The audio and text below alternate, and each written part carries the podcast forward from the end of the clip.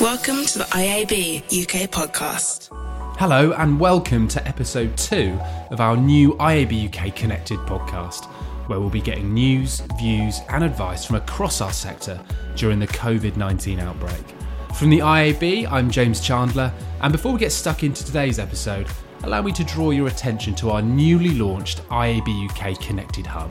It's full of helpful resources, inspiration, and practical advice from across the industry to help your business adapt and get the most out of remote working, including this podcast. You can find it at iabuk.com forward slash connected. And on that note, Digiday's Lara O'Reilly joined me to chat about our new work from home routines. Of course, when I say joined, it's obviously via Zoom. We're all about the social distancing in the Chandler residence. With the majority of the digital ad industry decamped to their studies, makeshift or otherwise, how are we all adapting to the new nine to five? And from Zoom Zumba to Slack contests, how are businesses engaging with and motivating their staff remotely? I started by asking Lara, what were some of the most innovative work from home stories she's come across so far? So for most people, working from home does mean some upheaval. Um, obviously, we need to have some perspective. We're being asked to work from home. We're not being asked to work in an I C U ward for twelve hours. At the same time, this is a creative business, and it's one that relies heavily on face-to-face meetings and those serendipitous moments that can spark ideas or seal deals. So obviously everybody has um, tried to adapt quite quickly to using Zoom and Slack and Hangouts and Skype and Teams and all those um, things that provide kind of touch points to the outside world. And so, yeah, I, I asked around about some of the things that companies are doing to make sure that for those people who do struggle um, with that upheaval and maybe feel a little bit lost or isolated without contact or team with their boss, mm. uh, how they're helping them kind of keep sane and, and also structure their days. Um, and there were some really fun ones in there. There, there were the obvious things where companies are just trying to make what was physical um, digital. So yes, the happy hours and lunch breaks and fitness sessions, they've all become virtual now. But there were some really fun ones in there, like um, Incubator has kicked off a, a daily five minute afternoon dance party. And there's a dedicated Spotify playlist uh, held over Google Hangouts, and everyone just kind of lets go for five minutes. And then they um, take it in turns to be the D J. There were some other really nice ones, um, again, about mixing the kind of physical and the digital, I suppose. So Video Amp is shipping uh, kettlebells and dumbbells directly oh, to wow. They can do home workouts. Um, there was also, there were some nice ones around um, food as well. Food can be a, a great morale booster. So um, Digital Decisions, which is a consultancy, and most of which are based in the Netherlands. So when I was actually writing um, this article, this was... when we were, this was kind of early last last week, so we yeah. were not really in the lockdown period then, whereas um, the Netherlands had, had moved into more of the state that we're in ar- around about now, um, only being able to get out for food and so on.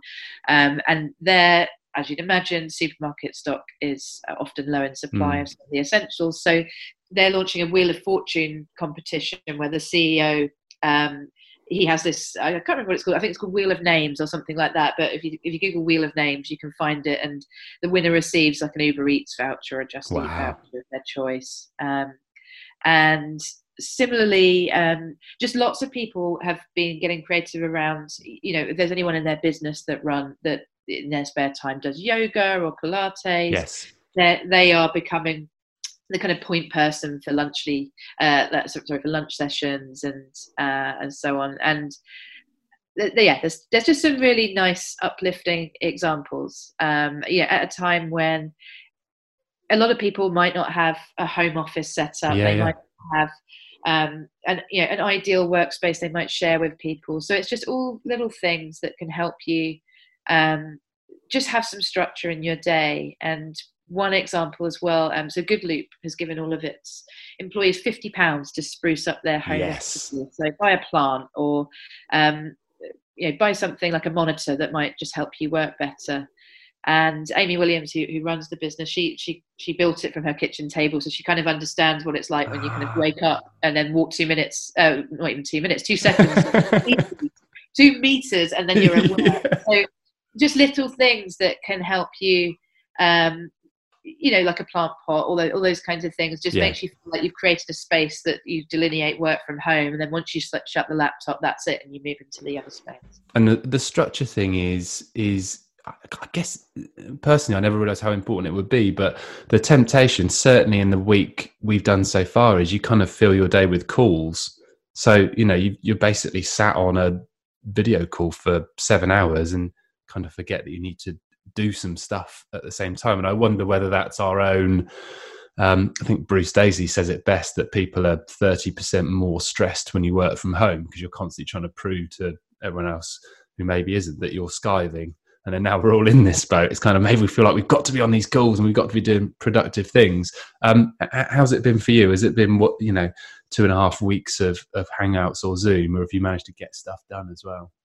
Yeah, I mean, you know, for us, this is a huge news story which impacts mm. every part of the uh, the industries that we write about. So I've kind of never been busier, really. But I guess um, the the thing that I've always found difficult is not letting kind of work bleed into the yeah. rest of my day. So I'm trying to get better at that. Um, but As, you know, as I say, it's all about perspective. I have to write some stories and speak to people on Zoom. I'm not putting myself in the front line, so I'm just, yeah, you know, I'm grateful that I'm that I'm busy.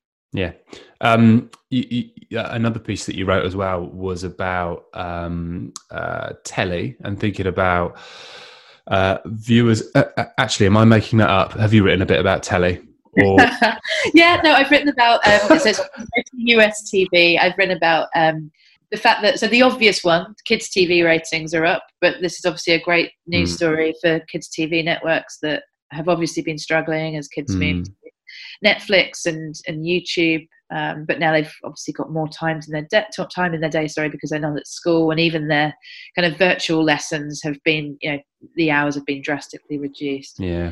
And then the other one I wrote about was about um, automotive. Yes. Our advertising has Who's, who seems slightly immune to it, which is is that just because it's a purchase decision is years rather than like an impulse thing? Or so there's a there's like a huge caveat paragraph in, in all of this, so it's remained resilient for now. So whereas so airlines obviously just yeah. like shut shut everything off, um obviously with T V, Um, a lot of campaigns are pre-booked yeah. and there's not you, you can kind of do to get out of them. So what Um, a lot of the companies have been doing is switching their messaging to being far more either empathetic. So there's there's even um, you know, Toyota have run a campaign called "We're Here for You." Um, mm. There's there's lots of kind of variations on that theme, or there's kind of they're, they're promoting kind of financing deals, so buy now, pay in twelve months, that kind of thing. So just to make make the most of it because they've they've paid for this space Got anyway, it. And obviously they don't want to be jarring. At the same time, I'd say this focuses on the U S, but car plants have been shutting down mm. all over the country. We still don't know, you know, consumer spending is obviously going down, um, particularly on kind of discretionary items, luxury items. And, you know, people, the so the, the thinking was that the spend has remained resilient because car sales have, have long sales cycles. So, yeah.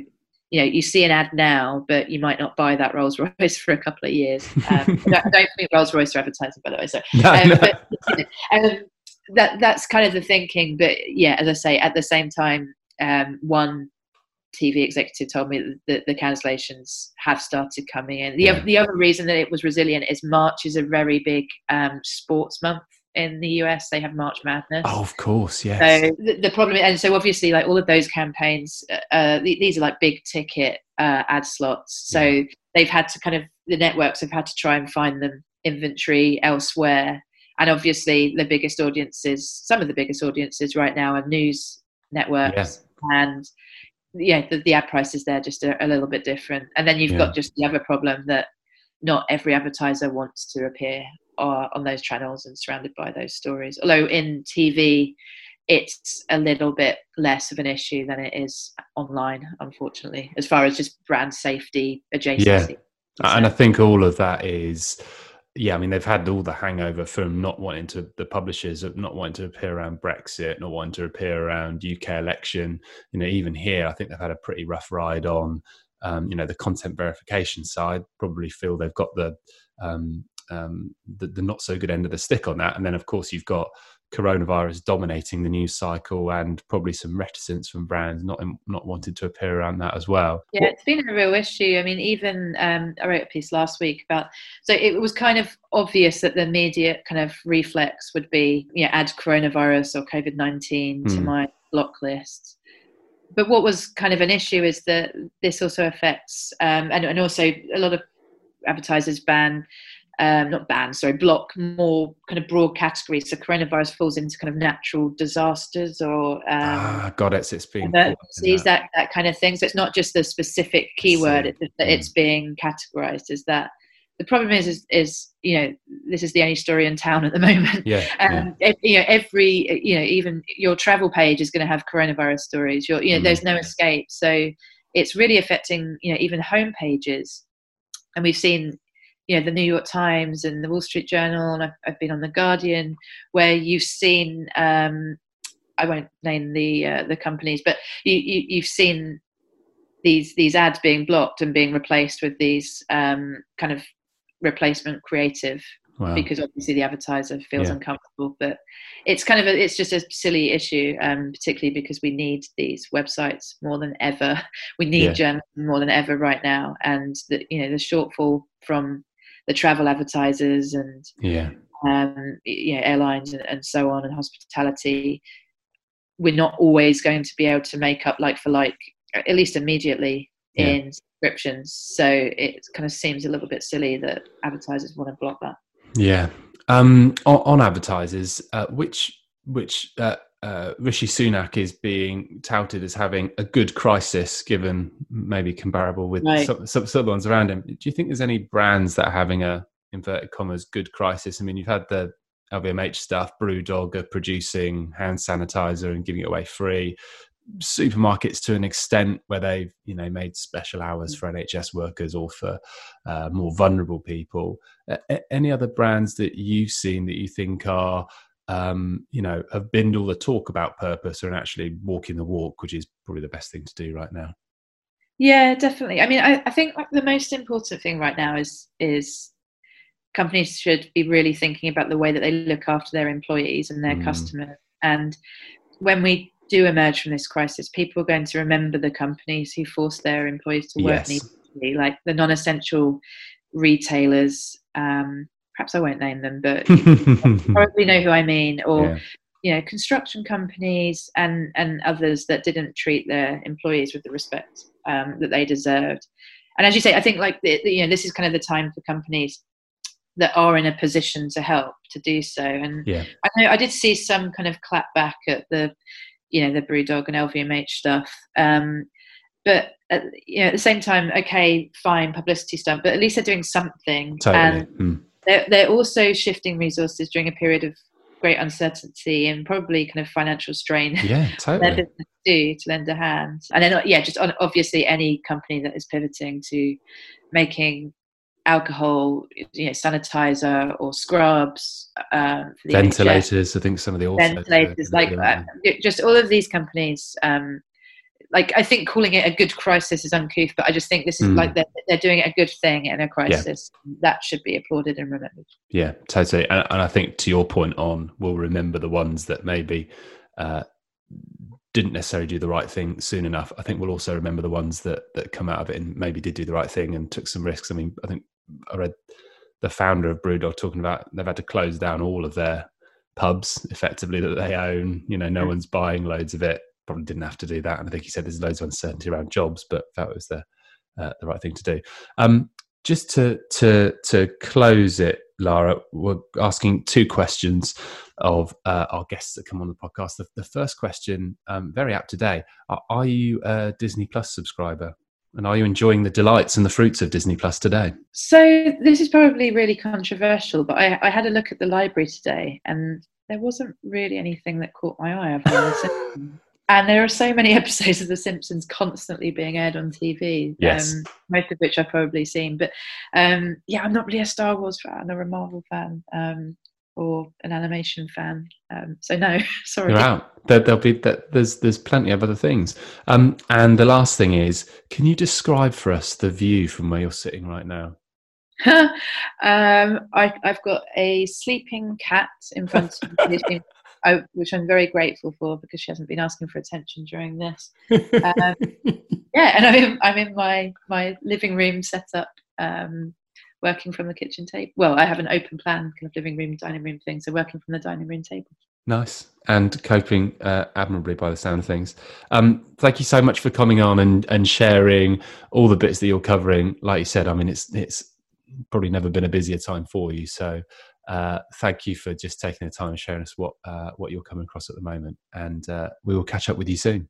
Yeah, thank you. Keep well. The I A B U K podcast. And thanks again to Lara for joining me. That's all for this episode, but I'll be back later in the week with another podcast instalment.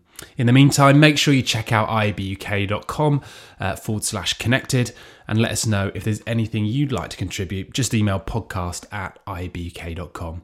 And as ever, don't forget to share, rate us and spread the word. If you want more information on what the I A B does and how you can get in touch, find us online at I A B U K dot com or at I A B U K on Twitter and Instagram.